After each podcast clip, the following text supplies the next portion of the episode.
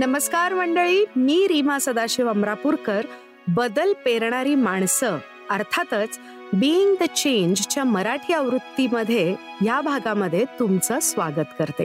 आपण या कार्यक्रमात दरवेळेला बदल पेरणाऱ्या माणसांशी बोलत असतो. ही माणसं बदल स्वतःच्या आयुष्यात घडवून आणतात किंवा इतरांच्या आयुष्यात घडवून आणतात. ते बदल छोटे असतील मोठे असतील वैचारिक असतील किंवा अगदी पूर्ण आयुष्य बदलून टाकणारे बदल असतील. तर ही माणसं आपापल्या परीने बदल घडवण्यासाठी कार्यरत असतात. तर असाच आजच्या आपल्या कार्यक्रमात जो आलेला आहे त्याला मी आरेतुरेच करणार आहे कारण तो वयाने खूप मोठा नाहीये. खरं तर अनुभवाने तो खूप मोठा आहे. पण तरीही प्रभात मी तुला आरेतुरे करणार आहे. तर आजचा आपला पाहुणा आहे प्रभात सिन्हा. माणदेशी चॅम्पियन्स ही संस्था त्यांनी सुरू केली आणि मोठी केली आज. या संस्थेअंतर्गत त्याच्या भागात राहणारे अनेक मुलं मुली ज्यांना इतर काही सोयी सुविधा नव्हत्या त्यांना त्यांनी अक्षरशः लाईमलाईटमध्ये आणलेला आहे. तर हा जो काही प्रवास आहे त्याच्याबद्दल आपल्याला प्रभात सांगणार आहे.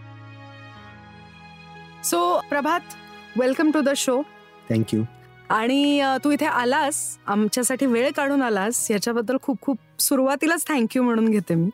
आणि आता प्रभात मला ना खूप क्युरिओसिटी आहे कुतूहल आहे की तुझं नाव प्रभात सिन्हा. तू आहेस म्हसवडचा म्हणजे महाराष्ट्रातला. तुझं आडनाव सिन्हा. आणि तू अमेरिकेत शिकलास तिथे काम केलंस असं मला कळलेलं आहे. आणि तू परत आता म्हसवड मध्येच काम करतोस. हो एकदम नक्की. सो हे सगळं काय गौड बंगाल आहे आम्हाला सांग ना जरा.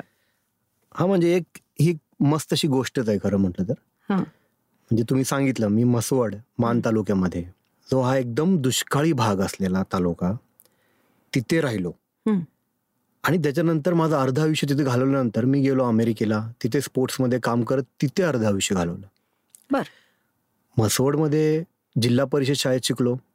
शाळेत शिकत असताना मराठी फक्त येत होतं. इंग्लिशचा तर काही संबंधच नव्हता. जसं तुम्ही मला मगाशीच म्हणत होता की माझ्या मराठी आणि इंग्लिशचं तर माझी जी मराठी आहे ना ती एकदम आमच्या गावाकडची मान तालुक्यातली मराठी आहे. बरोबर. कारण का मराठी तिथे शिकलो. हो. आणि जी इंग्लिश आहे ती युएसमध्ये शिकल्यामुळे तिकडची झाली. बरोबर. मला प्रेक्षकांना या बाबतीत एक गंमत सांगायची आहे. मी सुरुवातीला मसवडला गेले. ते तुझ्या आईचा म्हणजे चेतना सिन्हांचा इंटरव्ह्यू घ्यायला त्यांच्यावरची डॉक्युमेंटरी शूट करायला मी गेले होते. आणि त्यांचं आमचं नॉर्मल बोलणं झालं. तेव्हा आपली भेट झाली नव्हती. तेव्हा तू युएस ला शिकत होता शिकत होतो. पण तुझ्या धाकट्या भावांशी माझी ओळख त्यावेळेला दोन हजार अकरा साली दोन हजार हा अकरा बारा साली माझ्या मते. आणि त्याच्यानंतर मजा अशी झाली की आपण भेटलो तेव्हा आपण इंग्लिशमध्ये बोललो. आणि मी असा विचार करत होते अरे बापरे हा चेतना बाबींचा मुलगा आणि हाय फंडू इंग्लिश बोलतो. आणि मग नंतर आपण आता नगरला जेव्हा वेदसाठी भेटलो तेव्हा मी तुझं मराठी ऐकलं. सो ही. गंमत आहे की हा मराठी बोलतो ते इतकं ग्रामीण बोलतो म्हणजे टिपिकल म्हणजे अस्सल मान जसं तू म्हणालास. आणि हा इंग्रजीमध्ये बोलायला लागला की हा एकदम आपण कोणीतरी अमेरिकन माणसाशी बोलतोय असंच वाटतं. हो आणि ते काय होतं काही लोकांना असं वाटायचं की मी हे असं ऍक्सेंट करतोय का काय? आणि असं करून करून मला पण वाटायला लागलं की माझा इंग्लिश हे आहे हे इंडियन इंग्लिश मी बोलू शकत नव्हतो. आणि मग ज्यावेळेस इथे आलो ना दोन हजार अठराला सतराला इथे आल्यानंतर मी ज्यावेळेस लोकांबरोबर इंग्लिश बोलायला लागलो मला असं वाटतं की आपण कुठेतरी असं फॅन्सी वाटू नये. म्हणून मी ते इकडची इंग्लिश बोलायचं ट्राय करायला लागलो. पण गंमत अशी मला बोलताच येत नाही. मग मी अडकतो. कारण का ती शिकलोय मी तिकड शिकलोय. मग मला असं वाटायला लागलं मध्ये मध्ये की आपली इंग्लिशच खराब आहे का काय? मी स्वतःवर डाऊट घेतला. मग एकदा काय झालं आमच्या बँकेच्या ऑफिसमध्ये मानदेशीमध्ये बाहेरून इंटर्न येतात मग ती इंटर्न झालेले. आणि युएसचे इंटर्न होते. आणि जसं मी त्यांच्याबरोबर बोलायला इंग्लिश चालू केलं ना की then I felt so comfortable मी इतकं कम्फर्टेबल वाटलं. मला लक्षात आलं की I am having difficulties when I try to change an accent to Indian accent so I am having so much difficulty in that okay मग आता आता शिकलोय मी. आता आता एक तीन चार वर्ष झालं इथं असल्यामुळे आता ते बरोबर दोन्ही साईडचं समजतं. म्हणजे तिकडं कोण असं की बरोबर मी तसा बोलतो इकडं असं की असा बोलतो. आणि गावाकडे मराठी बोलत असले की मग काय ते मग आमच्या मग ते कशी मातृभाषा आहे ना माझी. बरोबर. पण मला एक सांग की तू अमेरिकेला गेलास. ते कशासाठी? म्हणजे तू तर जिल्हा परिषदेच्या शाळेत हो. शिकत होतास. आपल्याकडे हा समज आहे एकंदर की जिल्हा परिषदेची शाळा किंवा कॉर्पोरेशनच्या शाळेत शिकलेला माणूस हा काही खूप मोठा किंवा भारताच्या बाहेर जाऊन शिकेल वगैरे असे काही स्वप्न कोणी बघत नाही सहसा. तर तू अमेरिकेला कशासाठी गेला होतास आणि तू तिथे काय म्हणजे काय केलंच काय तिथे? हो, हो नक्की. तर मी ज्यावेळेस म्हसवडमध्ये होतो म्हणजे म्हसवड हा जसं मग अशी मी म्हटलं ग्रामीण भाग. मी लहान असताना मला वाटतंय मी सहावी सातवीत होतो. आठवीपर्यंत आमच्या घरात टीव्हीच नव्हता. होता तो छोटा ब्लॅक अँड व्हाईट आणि त्याला आम्ही मारायचं असं. आणि एक दूरदर्शन चॅनल दिसायचं. त्याच्यावर परत वर अँटीना असायचा. मग मी वर जायचो हलवायला तो अँटीना आणि खाली माझा आत्याचा मुलगा असायचा. तो म्हणायचा दिसतंय का? मग आम्ही म्हणत दिसतंय दिसतंय जरा ह्या साईडला हलवा. अरे तिकडे हलव ना थोडं तिकडे दिसते मग आम्ही ते अँटीना हलवत बसायचो. का तर तो मोगली लागायचा. बरोबर आणि आमच्या घरात टी होता अजून चार पाच गावात घरात टी होता. त्यात अठरा आणि सोळा तास आमच्याकडे लोड शेडिंग असायचं. अरे बापरे. ह्याच्या पलीकडे होऊन सांगतो म्हणजे तुमच्या कंटेंट हा म्हणजे कॉन्टेस्ट सगळं लक्षात येईल.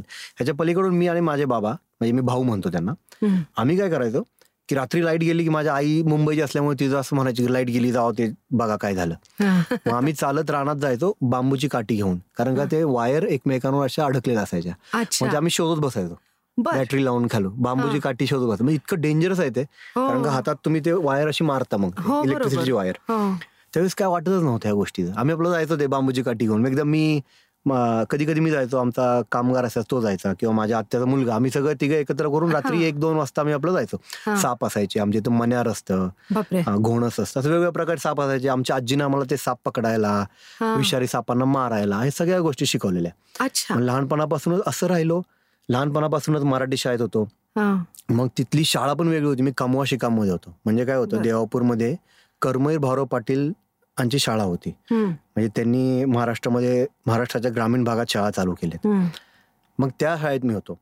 मग तिथे कमवा शिका म्हणजे काय असायचं की तीन मला वाटतं दोन का तीन दिवस एवढं आठवत नाही मला पण तीन दिवस तुम्ही शाळा बरोबर काम पण करायचं शेतात. बर. मग मका काढायची कापूस त्यावेळेस कापूस असायचा. आणि इंग्रजांच्या काळात मध्ये बांधलेल्या त्या जिनिंग असायच्या तिथे कापूस ठेवतात. तो कापूस गोळा करायचा. कापसामध्ये हॉर्नेट्स म्हणजे आपल्या गांडण्या असतात. हो, हो. ते चावायचे आम्हाला. मग आम्ही काय करायचं? आम्ही खोडकर पण खूप होतो. मग ते गांड्यांची पोळी असतात. ती आम्ही ते शिक्षकाच्या अंगावर असे मारायचो. कारण खेळायला काय नव्हतं ना? हा सगळा खेळाचाच प्रकार होता एक. तो नंतर पुढे मी सांगेनच अमेरिकेत जाऊन मला तो समजायला लागला. आणि मग असं आयुष्य करत असताना झाडावर चढायचो.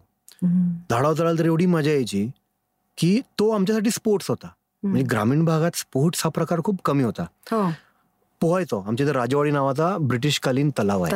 हो. तो तो तिथे अजून एक पडक महल आहे. तो व्हिक्टोरिया राणीसाठी बांधला गेलाय. बर. त्यावेळेस तिथे येऊन गेली. व्हिक्टोरिया राणी तिकडे येऊन गेली. आणि आम्ही कधी कधी जातो बघायला. तिथे एक महादेवाचं काहीतरी चौदाशे वर्षापूर्वीचं देवळ पण आहे. हो. ते पाण्यात असतं कधी कधी. आता तर आमच्या दुष्काळ असतो. दुष्काळात एक असं सांगायचं की तीस वर्षापासून मी तीस वर्षाचा आहे. तुम्ही तिथे कोणाला जरी विचारलं ना की तुमच्या गावाचा मेन प्रश्न काय तर पाणी. अजून पण पाणी शेवटपर्यंत पाणीच राहिलंय. म्हणजे लोकांची हयात गेली असं म्हणतात ना हो. पाणी पाणी करत. ते एवढा दुष्काळ असतो आमच्या इथे. तरी पण थोड्या पाण्यात आम्ही काय करायचो? आम्ही बदक असायचे. तर ते बदक पकडायला आम्ही पोहायला चालू केलं. आम्हाला येत होतं पोहायला. विहिरीत उड्या मारायचो. त्यामुळे पोहायला विहिरीत शिकलो. तो भोपळा बांधून किंवा गहू काढला की काढ असतो गव्हाचा. अच्छा. हे मार्च मध्ये आता गहूची पेरणी होईल हिवाळ्यात. गव्हाची पेरणी झाली की लगेच काढायचा तो होळीच्या वेळेस. आणि मग थोडं पाणी असेल की मग लहान मुलांना तो आम्ही त्याला बिंडा म्हणतो तो गव्हाचा बिंडा. तो बांधायचा पाठीला आणि उड्या मारायच्या पाण्यात. आणि मग तसेच आम्ही पोहायला शिकलो. मग आता पोहायला कॉम्पिटिशन असतात हे कोणाला माहिती आहे? कधी शाळेत कॉम्पिटिशनच नव्हतं. हे. आमचं आम्हीच करायचो. झाडावर चढायचं. सूरपारंबा नावाचा खेळ आहे. टॅगिंग हो. म्हणतो आपण एकमेकांना टॅग करतो. तेच गोष्टी आम्ही झाडावर करायचो टॅग माझा रिस्ट मोडली आहे माझा अँकल मोडलाय लहानपणापासून. मी खूप असं करू हातावर चालायचं. ह्या सगळ्या गोष्टी भरपूर केल्या पण हे स्पोर्ट्स आहे हे माहितीच नव्हतं. म्हणजे बघा ना स्विमिंग करायचो तर ते बदक पकडायला. माहीत नव्हतं की स्विमिंग कॉम्पिटिशन आहे. क्लाइम्बिंग हा ऑलिम्पिकमध्ये स्पोर्ट्स आहे. हो. पण माहितीच नव्हता कारण का आम्ही ते मधमाशाची पोळी काढायला क्लाइम्ब करायचो. आणि असं आयुष्य जगत असताना माझी आई तिला येल युनिव्हर्सिटीमध्ये एक फेलोशिप मिळाली. बर. त्यावेळेस माझं वय होतं आठवीत होतो मी आठवीत. फेलोशिप मिळाली आणि फेलोशिप मिळाल्यानंतर तिला एक वर्षासाठी बोलवलं गेलं. मला आई म्हटली की तू आणि तुझे भाऊ हे तुम्ही चला माझ्या बरोबर अमेरिकेत. आम्ही आहे ना म्हणजे मुंबईला एक चार वेळा की पाच वेळा आलो असतील. अच्छा. आम्हाला एक्सकलेटर असतात. ते पण माहीत नव्हतं आणि एलिव्हेटर असतात ते पण सरकते जिने. हे पण माहीत नव्हतं आणि ते पण. आणि आम्ही ते विमान आपल्या इथं आमच्या इथे विमान दिसायचे नाहीत. पण आमच्या इथं ते आर्मीची कधी कधी विमानाची जोरात झूम करून जायचे. मग त्याच्यामागे आम्ही पळत सुटायचो. बर. म्हणजे आम्ही सगळे अशी करणारी मुलं आता अमेरिकेत जाणार माझ्या मावशीला खूपच भीती वाटली. म्हणली ह्या मुलाला आता इंग्लिश शिकवली पाहिजे. कारण मला वॉटर म्हणजे पाणी हा सगळ्यात मोठा प्रश्न आहे. मला वॉटर म्हणजे काय हेच माहीत नव्हतं. इंग्लिशमध्ये मग मला त्यांनी क्लास लावला मुंबईत. बर. आणि मग मी त्या क्लासला मला इतका राग यायचा त्या मुंबईच्या क्लासला यायचा कारण एक म्हातारा माणूस होता तो मला शिकवायचा खूप स्ट्रिक्ट होता तो. आणि मी तसा खोडकर मुलगा होता शाळेत असताना.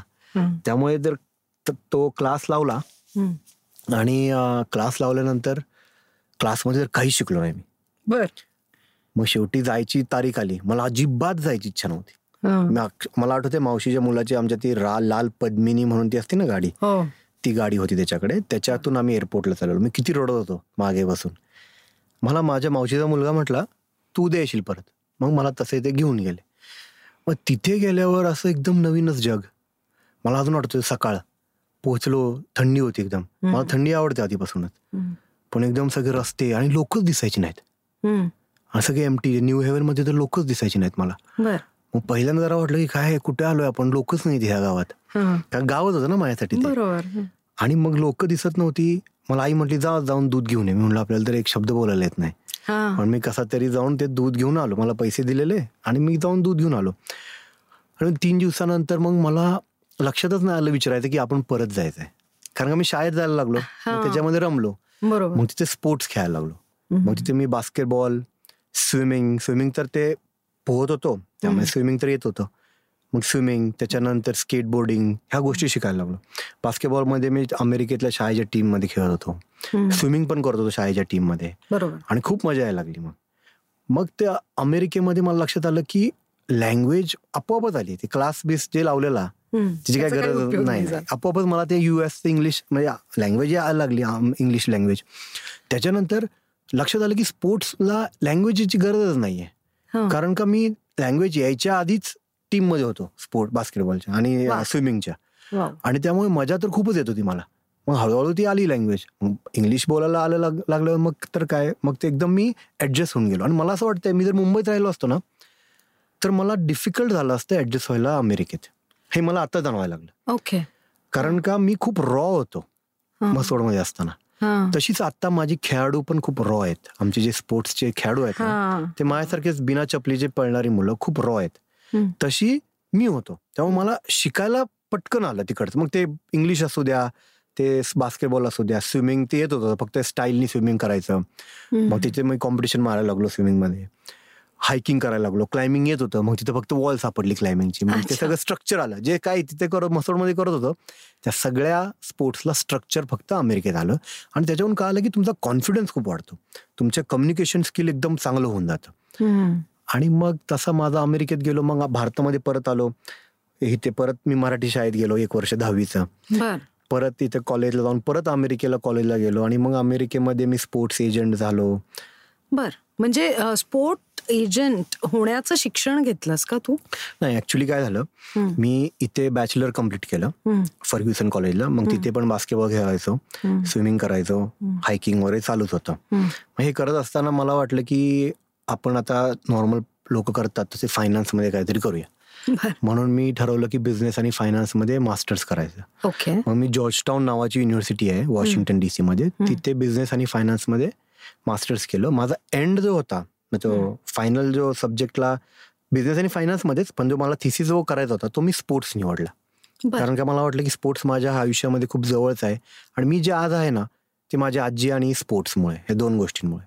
त्याच्यामुळे मला वाटलं की स्पोर्ट्स तर निवडला पाहिजे पण मग मी स्पोर्ट्स फायनल फक्त साठी घेतला. आणि मग त्याच्यानंतर मी नॉर्मल ते पास झालो. मग दोन हजार बारामध्ये बँकेत कामाला लागलो तिथल्या एका न्यूयॉर्कमध्ये तिथून परत एका लँग्वेज कंपनीमध्ये मार्केटिंग आणि सेल्स बिझनेस आणि बिझनेस डेव्हलपमेंटचं कॉर्पोरेट बिझनेस डेव्हलपमेंटचं काम करत होतो. हे काम करत असताना मला असं वाटलं की आपण स्पोर्ट्स करायला आलतो. आपण आता पैसे चांगले मिळायचे म्हणून आपण आपला फायनान्शियल सिस्टममध्ये जाऊन बसलोय. रोज सकाळी आठ ते संध्याकाळी आठ नऊ वाजेपर्यंत ऑफिसमध्ये काम करतोय. मजा येत होती कामामध्ये. नवीन नवीन ठिकाणी जायला मिळत होतं बाहेर देशात फिरायला मिळत होतं पार्टनरशिप्स करायला ह्याला त्याला. पण स्पोर्ट्स नव्हतं माझ्या आयुष्यात. अच्छा. आणि मग मला वाटलं की आपण काय करतोय मग त्यावेळेस मी ठरवलं की बस आता हे मला नाही करायचं. मग मी माझा मित्र एक त्याच्याबरोबर आम्ही ठरवलं की आपण स्पोर्ट्स ॲथलीट मॅनेजमेंट करायचं. ॲथलीट्सचं जे खेळाडू असतात ना त्यांना मॅनेज करायचं. त्यांचे एन्डोर्समेंट डील्स घ्यायच्या. म्हणजे त्यांना जाहिराती मिळवून द्यायच्या त्यांचे कॉन्ट्रॅक्ट करायचे. त्याच्यामध्ये स्पोर्ट्स कुठले? तर एनबीए नावाचं आहे बास्केटबॉलमध्ये युएसमध्ये लीग आहे. आपली जसं आयपीएल आहे तसं तिकडे आहे. आणि खूप पैसे असतात त्याच्यामध्ये. नंतर ट्रॅक अँड फील्ड आहे धावण्याचं लीग आहे. त्याच्याबरोबर बरोबर युएसए ट्रॅक अँड फील्ड आहे. आणि UFC ultimate fighting championship Dana White नावाच्या एका व्यक्तीने चालू केलंय. मग ह्यांच्या बरोबर आम्ही काम करायला लागलो. मी माझा जॉब दिला सोडून आणि हे काम करायला लागलो. सगळे म्हटलेले की खूप काम कष्ट आहे. कष्ट तर होतच. पण पैसे मिळ गॅरंटी नाही ना कारण का सेल्स आहे सगळं कम्युनिकेशन हो. हो. पण मला वाटलं स्पोर्ट्स आमच्या खूप जवळच होता माझा आणि माझ्या मित्राच्या पण. तर आम्ही त्याच्यामध्ये एकदम पारंगतच झालो. आणि मग आम्ही वेगवेगळ्या खेळाडूंना घेतलं. मग त्यांचे साईन केले कॉन्ट्रॅक्ट एकदम मोठे मोठे खेळाडू. मग पैसे पण मिळायला लागले. बरोबर. आणि मजा यायला लागली खूप त्या सगळ्या ह्याच्यामध्ये. पण एक दिवस काय झालं? एक दिवस असं लक्षात आलं की इथे मी सगळ्या खेळाडूंना मदत करतोय. ते खेळाडूंकडे ऑलरेडी सगळं आहे. काहींकडे नाहीये पण. काही बाहेरचे आहेत. एक नायजेरियाचा खेळाडू आहे. तो इमिग्रंट म्हणून आला. त्यांनी इतके हजारो कोटी रुपये कमवले. मग आहे काहींच. पण माझ्या ज्या गावातली मुलं आहेत मसोड मधली जो लहानपणीचा जो प्रभात होता तो पोहायचा झाडावर चढायचा अशी अजून भरपूर आहेत. बिना चपलीची सगळे करायचं. म्हणजे पायांना होल असायचे होल. काट्याचे. पण काहीच वाटायचं नाही. त्यावेळेस मी लक्षात आलं की मी रेतीत पण आता पळू शकत नाही कारण का शूजची सवय लागली. मग त्यावेळेस मला असं वाटलं की असं मला ते डोक्यातच घुसलं की आपल्याला काहीतरी केलं पाहिजे. आपण इथं आता परत ठीक आहे स्पोर्ट्स घेतला पण परत मी अमेरिकेतच करत बसलोय. माझ्या गावामधली मुलं कधी खेळणार? बरोबर. त्यांना येत आहे. जसं ते बदक पकडायला स्विमिंग करतात. इकडे ते हंड्रेड मीटर करतात. ते फक्त फरक एवढाच आहे. बरोबर. मग त्यावेळेस डिसिजन घेतला की नाही परत जायचं भारतामध्ये. पण हे तुझ्या लक्षात आलं हा? त्याच्या आधी तू जे करत होतास ती मॅनेजमेंटच होती ना? म्हणजे तू स्वतः ऍथलेटिक्स करत नव्हतास. हा नव्हतो करत. तू मॅनेजमेंटच करत हो, म्हणून एखाद्या वेळेस तुझं मनही रमलं नसेल त्याच्यात असं मला वाटतं. हा आणि ते एक रमलं नाही आणि पण डोक्यात हे पण होतं की माझ्या खेळाडूंना आणि होतं मला आधीपासून की मला भारतामध्ये कारण का मी होतो ना तो लहानपणीचा खेळाडू. त्यामुळे मला वाटायचं की मला जर चान्स मला खरंच वाटायचं शेवटपर्यंत मला वाटायचं. मला जर मला मिळाला असतं ना चान्स तर मी ॲथलेट कुठल्याही एका स्पोर्ट्समध्ये कुठल्याही मी भरपूर पुढे जाऊ शकलो असतो. बरोबर. पण दॅट्स ओके कारण का मला हे मग करायला मिळालं नसतं. बरोबर. ज्या दुसऱ्या म्हणजे प्रभात तुझं मातीशी मसवडच्या माणदेशाच्या मातीशी असलेलं नातं इतकं स्ट्रॉंग आहे की तुला त्यांनी तो आठवीतला प्रभात विसरू दिला नाही नाही. हो, हो. आणि म्हणून तू परत आलास. हो. तर तू जेव्हा परत आलास आणि तू कारण वास्तविक आपल्याकडच्या लोकांचं हे ड्रीम असतं ना भारताच्या बाहेर जाणं चांगला जॉब बिझनेस तिकडे मोठं घर मग हो, लग्न मुलं. हो, हो. म्हणजे आपल्याकडचे जे सगळे टिकमार्क्स आपण म्हणतो लाईफ मधले ते सगळे टिकमार्क्स तुझे एक एक एक एक एक होत गेलेले होते. पण तरी तू ते सोडून परत आलास. आणि इथे जेव्हा आल्यावर तू हे बोलून दाखवलंस की मला आता इथे आपल्या मुलांसाठी करायचं आहे त्यावेळेला काय म्हणजे काय प्रलय आला तुमच्या फॅमिलीमध्ये की काय झालं त्यावेळेला? असं सांग त्याच्यामुळे भरपूर काय झालं. एक पर्सनल पण सांगतो मी. मग त्यावेळेस ज्यावेळेस मी ठरवलं त्यावेळेस ऑलरेडी माझं लग्न झालेलं अमेरिकेत. मग माझं लग्न झालेलं माझी बायको होती. आम्ही लहान आधीपासूनच ओळखत होतो एकमेकांना. आम्ही भेटलेलो भारतामध्ये. पण ती होती तिची आई होती जर्मनीची आणि तिची वडील होते अफगाणिस्तानचे. ओके. हा. मग आम्ही ठरवलं की आम्ही अमेरिकेत राहणार म्हणून. म्हणजे हे आणि मी पण ठरवलेलं. पण नंतर जसं मला वाटायला लागलं की मला परत इंडियामध्ये यायचं आहे. मग त्यावेळेस तिला अमेरिकेत राहायचं नव्हतं. पण तिला इंडियामध्ये यायचं कारण का आता पूर्ण राहिलेली मुलगी जर्मनीत. मग ती इंडियामध्ये येणार. बरोबर. मग ती हिंदी पण शिकायला लागली यायचं म्हणून. पण ज्यावेळेस ऍक्च्युली वेळ यायला लागली आता निघायचं. त्यावेळेस ऑब्विसली की तिची जी सराउंडिंग सोडून जाणं मुश्किल आहे ना. जसं हो, मला हो. माझं सराउंडिंग सोडून जाणं अमेरिकेला मी रडत होतो गाडीत. बरोबर हो. तसं ते होतं. मग त्याच्यामुळे आम्ही डिसिजन घेतला की आता आपण वेगळं राहू. मग त्यावेळेस मला हे झालं की आता काय म्हणजे हे सगळं करायला मी ज्यावेळेस आता मला स्पोर्ट्स चालवतोय पण एका साईडनी I had to give up personal हा पर्सनल लाईफ म्हणजे आता मग ते पुढे वेगळं राहायचं डिवोर्स आला हे आला ते आला ह्या गोष्टी होत्या. वाईट पण वाटायचं. वाईट वाटतच होतं त्या गोष्टीचं. पण ते लाईफ आहे हे पण मला माहीत होतं की आपण आपल्या इथल्या मुलांसाठी करायचं आहे तो माझा म्हणजे माझं ते पारड जास्त जड होतं. आणि ह्याच्यामध्ये असं नव्हतं पण ते पारड माझं जास्त होतं की मला त्या मुलांसाठी काहीतरी करायचं आहे मग त्याच्यासाठी तो एक फॅमिलीचा हा होता. त्याच्यानंतर दुसरं होतं इथं आल्यावर आईंचा फुल सपोर्ट होता मला. हा एकदम. कारण आई माझी सोशल कामातच आहे. हो, मानदेशी फाउंडेशन तिने काढ चालू केलं. मग वडिलांचं पण होतं. वडील म्हणले तू काय कर आपलं जे रान आहे ना माळावरचं त्या रानामध्ये तू चारशे मिनिटाचा ट्रेक काढ. मग आम्ही ते आमच्या शेजारचं गाव होतं पुळकोटी त्या लोकातल्या गावातल्या लोकांनी अजून एक आमच्या इथले छोटे छोटे वस्ते आहेत. आम्ही सगळ्यांनी मिळून तो चारशे मीटरचा ट्रेक तयार केला. बर. आणि मग पहिल्यांदा काय माहीत नव्हतं पहिल्यांदा एकच उद्दिष्ट होतं मुलांना खेळायला मिळालं पाहिजे. आणि मला का आलं ना खेळण्याने काय होतं फ्रीडम मिळतं. चॉईस करता येते आयुष्याची. एक्सपोजर मिळतं ट्रॅव्हलिंग केल्यामुळं. आणि त्याचबरोबर तुमचा कॉन्फिडन्सही खूप वाढतो. बरोबर. मग ह्या गोष्टी करायला माझं म्हणणं होतं की मुलींनी तर खेळलंच पाहिजे. कारण का आपल्या इथे म्हणजे आमच्या इथे भरपूर मुलींची लग्न वयाच्या पंधराव्या सोळाव्या सतराव्या वर्षी होतात. अजूनही होतात? अजूनही होतात. वेगवेगळ्या समाजामधील मुली असतील तर त्यांची पण लग्न लवकर लवकर होतात. अशी कितीतरी मुली आहेत की अशा पण आहेत ज्या आमच्या स्पोर्ट्समध्ये होत्या आणि मग त्यांची सतराव्या अठरा वर्षी लग्न झाली. पण ते प्रमाण खूप खूप खूप कमी होत गेलं. खेळामधून त्यांना खूप ऑपॉर्च्युनिटीज मिळत्या मिळाल्या मिळत गेल्या. आणि नंतर आल्यानंतर जेव्हा आम्ही चालू केलं आमचा उद्दिष्ट होतं की सगळ्यांनी खेळा. मजा करा. जॉय तो आनंद असतो ना. हो. ह्या मुली आमच्या ऊस तोडायला जातात. घाम गाळतात ऊस तोडून. मग आपण त्यांना खेळून आणि ज्या जी गोष्ट आवडतं ते करून घाम का गाळू नये? बरोबर. म्हणजे आनंद करत म्हणजे मी त्या इंग्लिशमध्ये म्हणतो की स्वेट फॉर जॉय है. ना? म्हणजे घाम गाळा पण आनंदासाठी घाम गाळा. मग ते आम्ही चालू केलं की मुलींनी खेळलं पाहिजे. मग आम्ही बस चालू केल्या. मग त्याच्याबरोबर मुली कधी कधी यायच्या नाही ते मग काही लोक म्हणायचे ज्यांच्या आई वडील ऊसतोडीचे कामगार आहेत. ऊसतोडीचं कामगार म्हणजे खूप कठीण काम आहे. म्हणजे त्यात सडी असतात ऊसाच्या. हो. ते पायात घुसतात. ऊसामध्ये मन्यार आणि फुरस हे दोन साप असतात. मग एक एक गोष्ट सांगतो मी. काजल आटपडकर नावाची मुली होती. आई वडील ऊसतोडीवर काम करायचे. मुलीचं काम एवढंच होतं की छोट्या बाळाचं त्याच्या भावाला सांभाळायचं आणि ऊसतोडीवर फिरायचं. मग कधी शाळेत जायचं कधी नाही जायचं तीन महिने जायचं सहा महिने जायचं बाकीचं नाही जायचं. हे करत असताना ती मुलगी ऊस तोडायची ह्या वयात बारा तेरा वर्षाच्या वयात. आज ती मुलगी महाराष्ट्राची कॅप्टन आहे हॉकीची. वाव! हा म्हणजे स्पोर्ट्स बघा कुठून कुठे तुम्हाला नेऊन टाकतो किंवा नेऊन सोडतो. बरोबर. मग हे डायरेक्ट मी तुम्हाला सांगितलं त्याच्यामागे खूप मी तेच म्हणणार होते की तो प्रवास बराच मोठा असणार आहे. हो हो हो. मग त्याच्यामागे काय की ज्यावेळेस आम्ही सुरुवात केली की खेळा या. आणि हेच उद्दिष्ट आहे. आता पण हेच आहे उद्दिष्ट. त्याच्यामध्ये असं नाहीये की आम्हाला मेडल जिंकायचे आहेत. ऑन द वे जर जिंकली तर बेस्ट पण खेळलं पाहिजे. कॉन्फिडन्स आला पाहिजे. बोलता आलं पाहिजे. मुलींना चॉईस करता आली पाहिजे आयुष्यामधली. हे सगळं करत असताना मग लक्षात आलं की काही पालक म्हणतात की आम्ही नाही पाठवणार आमच्या मुलींना. इथं कोण काम करणार घरातलं? आणि I can understand which is wrong but I can understand where they coming from म्हणजे ते कुठून येतात हे मला समजते. हे जरी चुकीचं जरी असलं मग मी विचार केला की आपण ह्या मुलींना एक अंड देऊ खायला. गुळ देऊ शेंगदाणे देऊ. गुळ शेंगदाणे चिक्की करून देऊ केळी देऊ. मग तसं चालू केलं. मग सुरुवातीला कसं चालू केलं की माझे जे पैसे होते अमेरिकेत मी भरपूर पैसे कमवलेले. मग ते पैसे तून मी हे सगळं चालू केलं सुरुवातीला. हे हे सगळं. म्हणजे ते खायला मिळेल या मुलांना तीन किलोमीटर दोन किलोमीटर चालत यायची ती बिना पायाचं चपलीचं. म्हणजे बघा मी जाता मी लहान असताना पण तीच अवस्था होती. आता पण तीच आता काय फक्त आले? फोन आलेत. टीव्ही आला.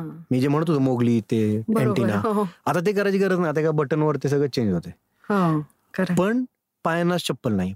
पण मुलींना घरातली सगळी मनुष्य म्हणजे मेल पुरुष. पुरुष. पुरुष जेवल्यानंतर त्यांनी येऊन जेवायचं. आणि हे सर्रास आहे सगळ्या कास्टमध्ये. असं नाही की कुठल्या दलित समाजात आहे की ओपन कॅटेगरीत आहे की कुठे. सगळीकडे आहे. आणि थ्रू आउट फायनान्शियल हे पकडून पण आहे. म्हणजे त्यांचा आर्थिक म्हणजे श्रीमंत असो गरीब असो सगळीकडे आहे सगळ्याकडे मग ह्या सगळ्या गोष्टी बॅरियर आहेत ना या मुलींसाठी एक. म्हणून विचार करत होतो की नाही त्यांना आपण ताकद दिलीच पाहिजे. मग तेच चालू केलं. मग ते चालू केल्यानंतर हळूहळू हळूहळू मुली म्हणायला लागले की आम्हाला कॉम्पिटिशन आम्हाला मला दादा म्हणतात. म्हणतात दादा कॉम्पिटिशन पाठवा मला कॉम्पिटिशनला पाठव. मी म्हणत ठीक आहे काय तुम्ही करणार? जाऊ द्या. जाऊ असं मला वाटायचं आधी. मग आम्ही दोन हजार सोळा सतराला आम्ही कॉम्पिटिशनमध्ये टाकलं त्यांना. आणि तेराला पण मी तिकडून असताना पण एकदा मी परत युएसमध्ये गेलो मध्ये. त्यावेळेस पण आम्ही त्यांना कॉम्पिटिशनमध्ये पाठवलं. मग कॉम्पिटिशनमध्ये पाठवल्यावर आमच्या इथे बालेवाडी नावाचं आपलं पुण्यामध्ये एक गव्हर्नमेंटचं हो. प्रशिक्षण केंद्र आहे. तर तिथे पहिल्याच वर्षी आमची सत्तावीस मुलं सिलेक्ट झाली. अरे बापरे. शंभर मधून सत्तावीस मानदेशातली आमच्या मानदेशी चॅम्पियन्सचीच होती. वाव. शंभर जी सिलेक्ट झाली महाराष्ट्रातून ते सत्तावीस आमची. ओके. आणि मला विशेष वाटलं नंतर मला लक्षात आलं की अरे सत्तावीस झाली याचं कारण आम्ही काय आमचं भारी कोचिंग नाहीये. याचं कारण आहे ही जी मुलं आहेत ही कोण आहेत? ही ऊसतोडी कामगारांची मुलं आहेत. ही धनगर समाजातली मेंढपाळ सांभाळणाऱ्यांची मुलं आहेत. ही लोहार समाजातली मुलं आहेत. हो. ही जे नोमॅडिक ट्राईब्स आहेत. ते हो. रस्त्यावर फिरून फिरून जे कामं करतात त्या समाजातली मुलं आहेत ही. त्यांना आधीपासूनच चॅलेंजेस एवढे आहेत. त्यांच्यामध्ये जे रॉ टॅलेंट आहे. आता कसं मला समजा आज गिटार शिकायला लावलं तर मला खूप वेळ लागेल शिकायला. कारण का मी खूप गोष्टी शिकलोय आधीच. ते मला सगळं अनलर्न करायला लागेल. ह्या मुलांना अनलर्न करायची काय गरजच नाहीये. कारण ते इतके स्मार्ट इतके क्विक आणि फुल कॉन्फिडन्स आहेत. भीतीच नाही ना. उडी मारायची म्हणलं विहिरीतून उडी मारतात. आता तुम्हाला एका मुलीचं एक त्याच्यावरूनच उदाहरण देतो. सरिता भिसे नावाची मुलगी आहे. ती मुलगी मेंढपाळांच्या घरात जन्मलेली मुली. तिचे आई वडील मेंढपाळचा व्यवसाय करतात. मग ती काळ्या रानाकडे आम्ही असं म्हणतो. आमच्या इथून अडीचशे तीनशे किलोमीटर लातूर साईडला ती लोक पाणी नसताना कारण का आमचा दुष्काळी भाग मग ते मेंढर घेऊन जातात. मग ती त्यांच्याबरोबर कधी कधी जायची. मग सहा महिने गेली की शाळाच नाही. मग तिकडेच जायचं. तिचं काम काय होतं? दुसऱ्यांच्या शेतामध्ये मेंढरं जाऊन द्यायची नाहीत. आपल्या ते म्हणतात का नाही अरे मेंढरासारखं का वागतोस? म्हणजे काय? की एक मे एक मेंढर गेलं त्याच्यामागे दहा जातात मग ते असंच जातात दुसऱ्यांच्या शेतात. एवढी खूप डिफिकल्ट काम आहे. दुसऱ्यांच्या शेतात जाऊन दे. शेतकऱ्यांना चालत नाही ना आमच्या शेतातलं पीक खाल्ल्यामुळे. माझी आजी शेतकरी होते आम्ही शेतकरी तेव्हा आम्हीच आमचं उदाहरण घेऊन सांगतो. मग ते काम होतं दुसरं त्या लांडग्याला ट्रॅक करायचं म्हणजे वुल्फला. वुल्फ हा आमच्या इथला सगळ्यात मेन प्रेडिटर वुल्फ आणि हायना. आमचं ग्रासलँड आहे. बरोबर. त्याच्यामध्ये हे दोन प्राणी तिथले. मग ते मेंढपाळ लांडग्यानं ट्रॅक करायचं काम सरिता भिसेचं. आज सरिता भिसे काजल सारखीच महाराष्ट्राच्या टीममध्ये हॉकी खेळते तिच्यापेक्षा मोठी आहे आणि पण महाराष्ट्राच्या टीममध्ये हॉकी खेळते म्हणजे हे जे पारंपरिक व्यवसाय आणि त्याच्यामध्ये ही जी मुलं वाढतात काम करतात आई वडिलांबरोबर त्याच्यामुळे त्यांच्यामध्ये असे काही स्पेशल टॅलेंट आपोआप डेव्हलप होतात का? हा आणि कारण का ते चॅलेंज असतात ना. आणि तुम्हाला पडलं की कोण थांबवायला नसतं. बरोबर. पडलं की अरे काय लागलं माझ्या मुलाला? म्हणजे असं असू द्या दॅट्स गुड थिंग असं केलं पाहिजे पण कोण थांबवायला नसतं. ते पडलं की त्यांनी त्यांना उठायचं आहे परत. हो. कारण का ती मेंढर पळतील. बरोबर. किंवा ते ऊसतोडीमध्ये पडलं तर आणि ऊसतोडीमध्ये काजलच्या पायात कितीतरी सड्या घुसले असतील. ती थोडी डॉक्टरकडे जाणार आहे. तिथल्या तिथेच उपाय करायचा. मग असं लहानपणापासून असेल then you are ready to do everything तुम्हाला कष्ट करायचं तर काय you are just going to win lot of things बरोबर. आणि चॅलेंजेस खूप आहे ना आयुष्यापासून आयुष्यामध्ये हो, लहानपणापासून. हो, मग ते तसं असं असताना त्या मुलींनी खूपच प्रावीण्य आणि खूपच ते कमवलं. आज एक तुम्हाला सांगायचं म्हटलं त्या मुलींच्या वडिलांमध्ये पण बदल आला. बर. त्याच्या आधी मला हे सांग की हे जे सत्तावीस मुलं आपली सिलेक्ट झाली मांडेशी चॅम्पियन्सची त्याच्यामध्ये मुली किती होते आणि मुलं किती होते? मुली तेरा होत्या. आणि चौदा मुलं. म्हणजे समासम प्रमाणात ते select very good very good very समासम प्रमाणात. मुली तेरा होत्या. आता मला मुली चा नंबर माहिती. मला मुलाचा नंबरच माहीत नाही. आता तुम्ही सांगितलं चौदा मला लक्षात झालं कारण की आमच्या डोक्यात तेच होतं ना मुली किती होत्या. कारण हाच महत्त्वाचा आहे आमच्यासाठी पण. बरोबर. तेव्हा मला मुलांचा नंबर माहितच नाहीये. पण मग ते असं ही जर्नी पुढे पुढे पुढे ढकलत गेली. मग चालत गेली. मग आता आमच्या मध्ये एशियन गेम्समध्ये जायला जाणारे मुली आहेत. म्हणजे जस्ट जाणार आहेत. हो. त्याचबरोबर आमच्यामध्ये मुली आहेत जे नॅशनलला गोल्ड मेडल जिंकले आहेत. आमची काजल जाधव आहे अकरा नॅशनल खेळली आहे सात वेळा गोल्ड मेडल आहेत कुस्तीमध्ये. त्याचबरोबर वैष्णवी सावंत आहे. ती परवा वेदमध्ये आलेली हो, हो. तर तिने सहा नॅशनल खेळल्यात दोन वेळा गोल्ड मेडल आहे एकदा सिल्वर मेडल आहे. ती फ्रान्समध्ये इंडियासाठी रिप्रेझेंटेशन करून आली आहे. करेक्ट ती अमेरिकेमध्ये वर्जिनिया स्टेटची ओपन चॅम्पियनशिप होती तिथे जाऊन आली आहे. आमची रेश्मा केवटे आहे. आता रेश्मा केवटेचं तर मस्त उदाहरण आहे. ती जी आहे ती म्हशी राखायची. शाळेत जायची पण शाळेतून घरी आल्यानंतर म्हशी राखायची. घरामध्ये पाचवी का चौथी मुलगी आहे. बर. हा. ओके. मग त्याच्यामुळे कसं होतं की ऑब्विसली त्यावेळी घराच्या लोकांना मुलगा हवा होता. पण आता तिच्या आई वडील प्राऊडली सांगतात. की आमचं नाव आमच्या रेशमीनं मोठं मोठं केलं.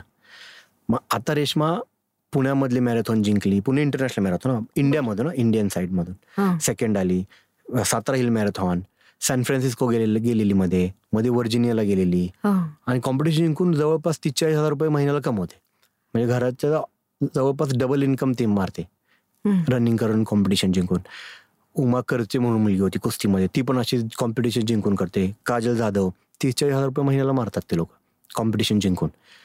आणि आता रेशमाचं तर कौतुक म्हणजे माझ्यासारखंच. मला इंग्लिश येत नव्हतं तिला पण येत नाही.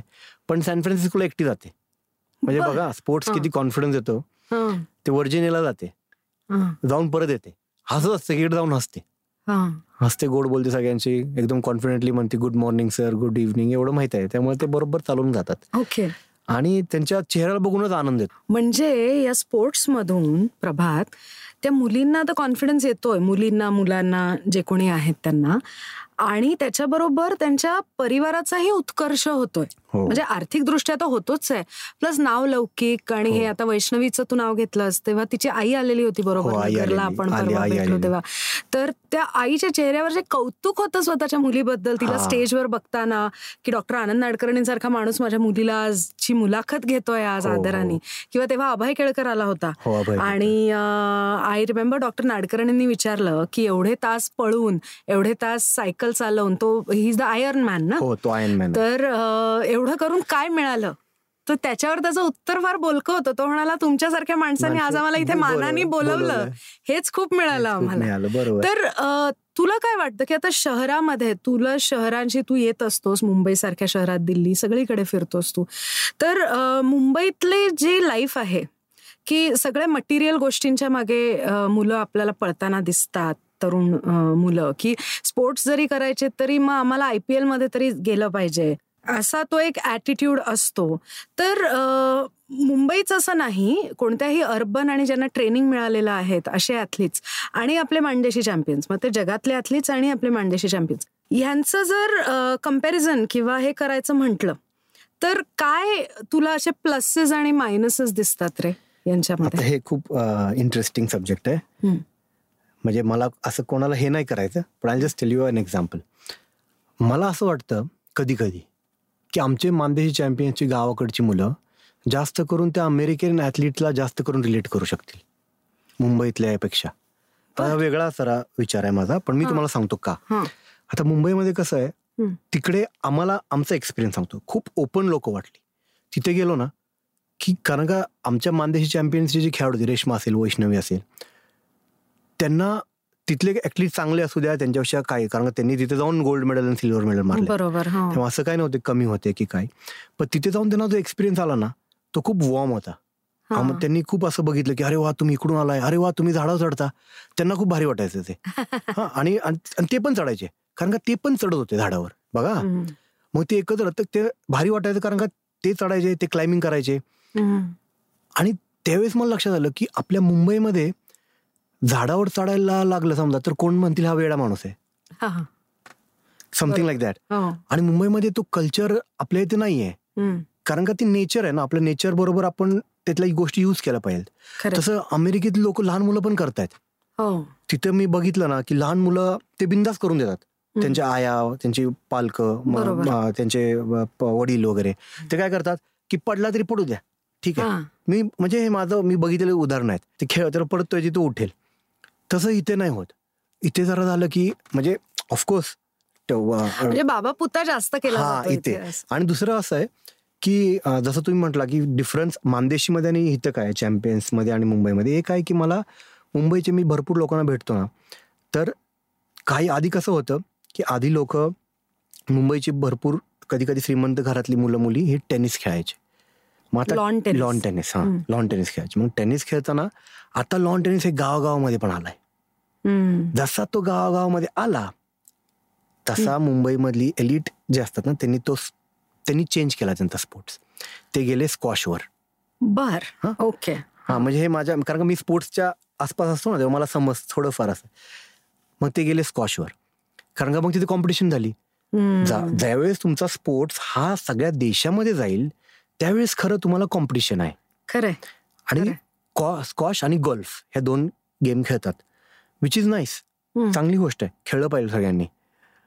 पण ह्या ज्या ऑपॉर्च्युनिटीज हे गावामध्ये मिळत नाहीत लोकांना. स्कॉश हे माहिती कोणाला माहितच नसेल. खरं. आता आमच्या स्वतःच्या आमचे मुलं सोडून ते आम्ही सांगतो म्हणून त्यांना ऑलिम्पिक्स माहिती आहे. मला अकरावी बारावीपर्यंत युएसमध्ये गेलो नसतो तर मला ऑलिम्पिक्स काय माहितीच नसतं.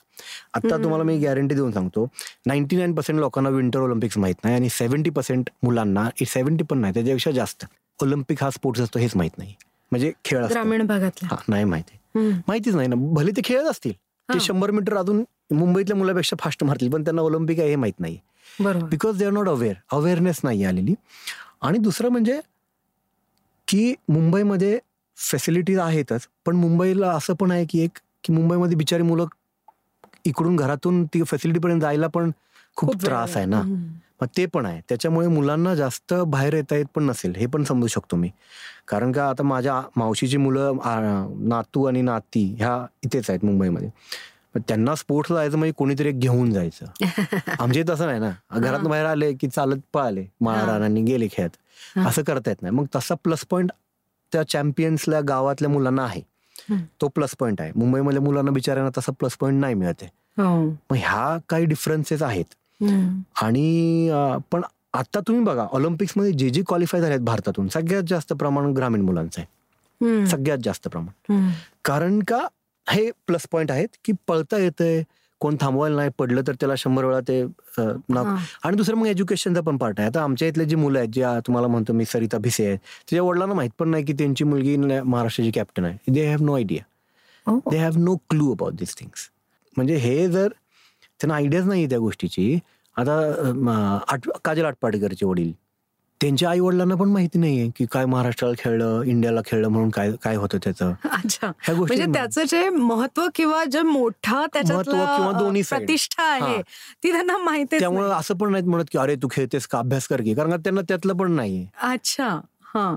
त्याच्यामुळे मुलं स्वतःचा निर्णय घेऊ निर्णय घेऊ शकतात. आणि स्पोर्ट्स ते करायला देतो तुम्हाला. चॉईस देतो.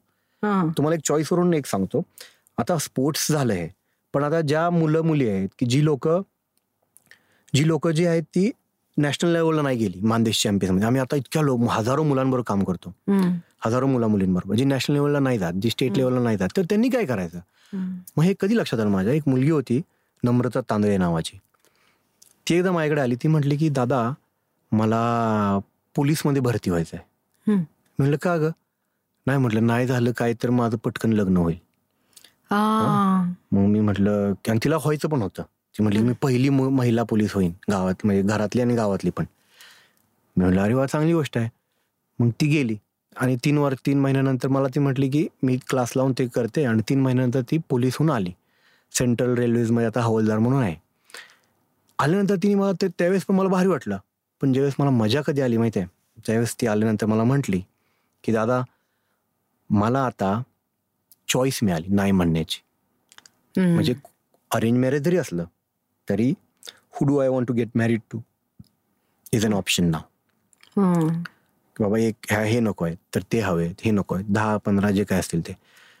आणि डिसिजन करण्याची कॅपॅसिटी सत्तावीस अठ्ठावीस हजार रुपये पगार मिळतो महिन्याला and that changes lot of things बरोबर. ते पूर्ण चेंज करून टाकतं आयुष्य. पालकांचं करतं मुलांचं करतं त्यांची पुढच्या जनरेशनचं होऊन जातं. You can imagine sports is not just about competition it's about your livelihood it's about giving you confidence ते तुम्हाला एक चॉईस देतं. मग ह्या सगळ्या गोष्टी तर होतच जातात. म्हणजे बेसिकली स्पोर्ट्स मधून आपण परिवारांची आयुष्य बदलतो. हा. आहे की नाही? खरंय. हो, हो. आणि मला सांग ह्या सगळ्या प्रवासामध्ये हा? असा एखादा क्षण आला असेल ना की जेव्हा तुला वाटलं असेल अर का मी हे सगळं करतोय? एकदा सरी रेश्मा आता मी नाव पण कधी कधी इकडे तिकडे होतो म्हणजे एवढ्या मुली असल्यामुळे. रेश्मा आणि वैष्णवी आणि पूनम म्हणून होती. पूनम ही ट्रिपल जम्प करते. तर ह्या सगळ्यांना घेऊन मी अमेरिकेला जायचा प्लॅन आमचा ठरला. त्यांना ती इन्व्हिटेशन आलं कॉम्पिटिशनचं हे ते. मग त्यावेळेस काय झालं? त्यावेळेस पासपोर्ट काढायचा होता. आणि हे लक्षात आलं की ह्या एका पूनमकडे पासपोर्टच नाहीये. पूनमचे आई वडील हे मेंढपाळत आहेत. मग ह्यांच्याकडे पासपोर्ट नाहीये. मग मी पोलिसला गेलो की आता पासपोर्ट नाही तर कसा काढा व्हेरिफिकेशन वगैरे काय असतं ते करायला. तर ते म्हटले की राहते कुठे? तर ते पूनम औरंगाबादमध्ये स्पोर्ट्स सेंटरमध्ये राहते. तिथं आम्ही तिला ट्रेनिंगला ठेवलेलं. तिथं राहते. तर ते म्हटले मग तिथं तिथं घरातले कुठे राहतात? म्हणलं घरातले राहतात इथे पण ते मूव्ह होतात ना एका जागेवर हो. दुसऱ्या. मग त्यांचा ऍड्रेसच नाहीये मग मला पहिल्यांदा सांगितलं तुमचा पासपोर्ट काही निघत नाही. म्हणलं अहो ते भारतीय आहे. असं का करताय? तिला एवढं मोठं कॉम्पिटिशनचं हे मिळालंय. ते म्हटले की पोलीस लोक म्हणजे ते अधिकारी कारण त्यांना पण माहीत नसेल पोलीस अधिकाऱ्याला. तुम्ही नाही निघत पासपोर्ट म्हणलं असं कसं नाही निघत नाही? मग मी खूप विचार केला ह्या गोष्टीवर. म्हणलं नाही नाही आम्हाला पासपोर्ट काढायचाच आहे. मग मी सगळीकडे फिरलो. हे पासपोर्ट ऑफिसला गेलो. तिथे पण तीच बोम ते म्हणले नाही नाही निघतच नाही पासपोर्ट तुम्ही जावं घरी. आणि त्या बिचाऱ्या आई मी आधी सुरुवातीला आई वडील आणि त्यांना पाठवलेलं. त्यानंतर तिने कोणी कम किंमतच दिली नाही.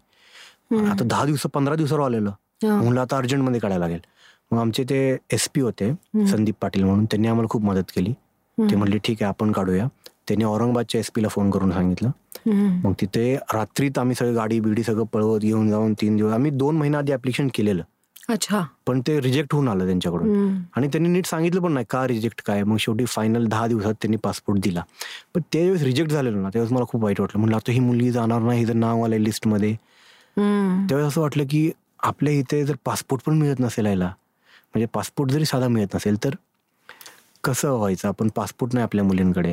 आणि विजासाठी पण खूप प्रॉब्लेम झाला नंतर विजामध्ये जाताना ते मुलींना इंग्लिश बोलता येत नव्हतं. मग ते आम्ही मराठी इथे करून. पण उलट आहे ना विजा इंग्लिशचा प्रॉब्लेम असला तरी त्यांनी पटकन विजा दिला. त्यांना वाटलं ना पण पासपोर्टलाच आम्हाला इतका त्रास लागला की विजा युएसचा विजा होता. ते ऍक्च्युली डिफिकल्ट असायला होतं. पण ते सोपं होतं. आणि आपल्या देशाचा पासपोर्ट काढायला आम्हाला अवघड झालं. पण म्हणजे प्रभात याच्यातून एक लक्षात येत आहे का तुझ्या? की अशी जी आपली माणसं आहेत की जी आपल्या देशाचे नागरिक आहेत हे माहिती आहे आपल्याला. पण त्यांना स्वतःची आयडेंटिटी एस्टॅब्लिश करायची तर किती त्रास पडतो. हो, खूप त्रास. आणि रिजेक्ट होऊ द्या. पण एक कारण तरी मिळेल की बाबा काय केल्यावर काढता येईल हे पण देत नाही बरोबर. फक्त रिजेक्ट आणि मग ते आपणच शोधायचं कारण. ते म्हणते ह्या ऑफिस म्हणतात तिकडे जावा. ते म्हणतात तिकडे जावा. हे करत करत आमचे ते पंधरा वीस दिवस गेले. फक्त कळण्यात की काय कारण आहे. हे असं असे बरेच उदाहरण आहेत पण त्यातलं हे एक. अच्छा. असं बरेच आहेत इन्सिडेंट काही लोकल लेवलला पण येतात. पण आमचं एक ध्येय आहे की आपण गव्हर्नमेंट बरोबर राहून एकत्र काम करायचं. त्यासाठी आम्ही एक प्रोग्राम काढलाय. ट्रॅव्हल कोच नावाचा. खूप इंटरेस्टिंग आहे तो. तर तिथे काय करतो आम्ही? आता आम्ही चार शाळा पायलटला घेतल्यात.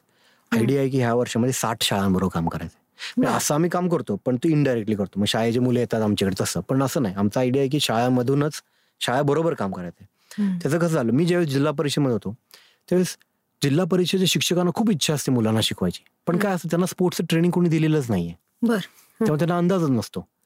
वॉर्मअप करायचं असतं. रनिंग करायची किंवा कुठलाही गेम खेळायच्या आधी कूलडाऊन करायचं असते माहितीच नसतं. स्टेट लेवलची आपली मुलं महाराष्ट्रातली किंवा डिस्ट्रिक्ट लेवलची मुलं बिना वॉर्मअपचे पळतात. हो. कारण सांगितलेलं नसतं कोणी. ब्रिदिंग कसं करायचं माहितीच नाहीये. रिलॅक्सेशन कसं करायचं? एक्सरसाइजेस कूल साठी कुठल्या करायचं माहिती नाही. गेम माहिती असेल पण ह्या गोष्टी माहिती नाही. त्यामुळे इंजरी होते. बरोबर. त्याचबरोबर भूगोलचा शिक्षकच तुम्हाला स्पोर्ट्स शिकवतो जिल्हा परिषदेत. तो इतिहासाचा शिक्षकच स्पोर्ट्स स्पोर्ट्स शिकवतो. मग त्यांची चुकी नाहीये नाही. मग मला लक्षात आलं की हे आपण जर चेंज करता आलं तर खूप मजा येईल. मग मी शाळेशी बोलायला गेलो. आमच्या इथे शाळा आम्हाला खूप मदत करतात. जिल्हा परिषदेच्या. शिक्षक वगैरे खूपच खूप मदत करतात. कारण त्यांच्याकडे खूप इंटरेस्ट आहे त्यांना पण. मग आम्ही गेलो. मग ते म्हटले की हा मग मी लेटर आणलं त्यांना की आपण एकत्र काम करूया वगैरे. मग तिथे एक लक्षात आलं की लहानपणापासूनच आता ह्याच्यात कोणाची चुकी नाहीये पण लहानपणापासूनच कसं दाखवलेलं असतं? हा मोठा व्यक्ती आहे ना वयाने मोठा किंवा कोण बाहेरचा तर त्याच्या डोळ्यात डोळे घालून बघायचं नाही खाली बघायचं. म्हणजे मला जेव्हा तिथल्या मुली भेटायला छोट्या छोट्या पाचवीच्या सहावीच्या ते खाली बघून सांग बोलायच्या. मला लक्षात आलं की इथं फक्त स्पोर्ट्सची नाही तर त्याच्याहून जास्त भरपूर गोष्टींची गरज आहे. Interpersonal skill personal skill social स्किल्सची गरज आहे. मग आम्ही असं ठरवलं की ह्या तीन शाळा आम्ही त्यांचा पीई क्लास आम्ही घेणार.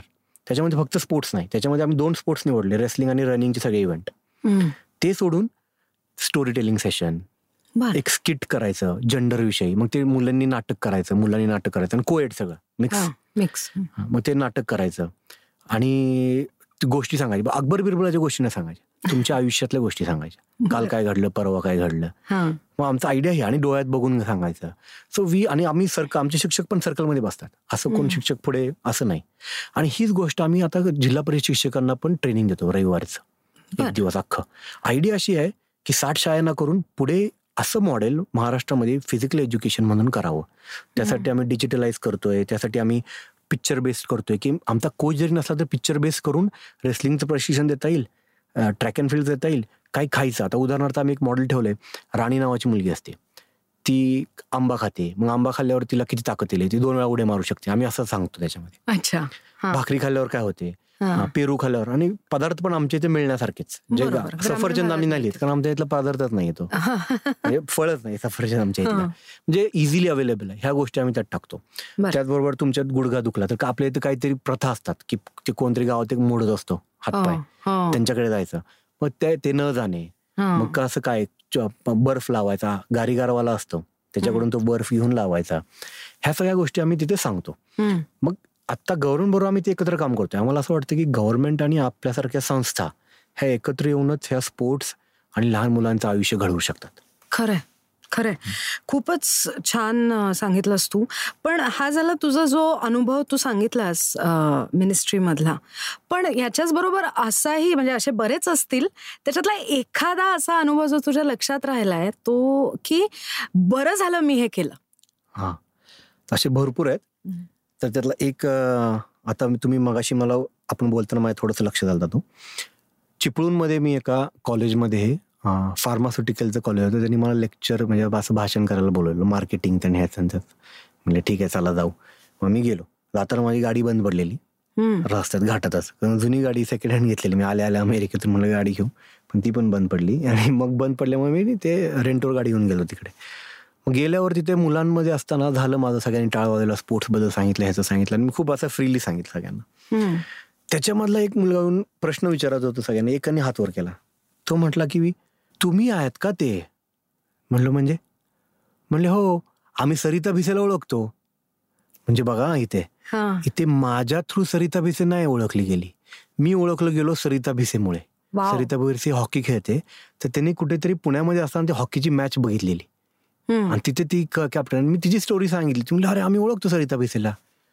त्यावेळेस मला असं वाटलं की आज त्या मुलीचं नाव फेमस आहे आणि ते तिला ओळखतात म्हणून ते मला ओळखतात. त्यावेळी एवढा मला आनंद झाला की खरं मजा आली असं वाटलं की ही करायला खूप मजा येते. असं जर झालं तर खूप मजा येईल. म्हणजे प्रभात मी आता काय म्हणू? माझ्या अंगावर काटा येतोय खरं तर बोलताना.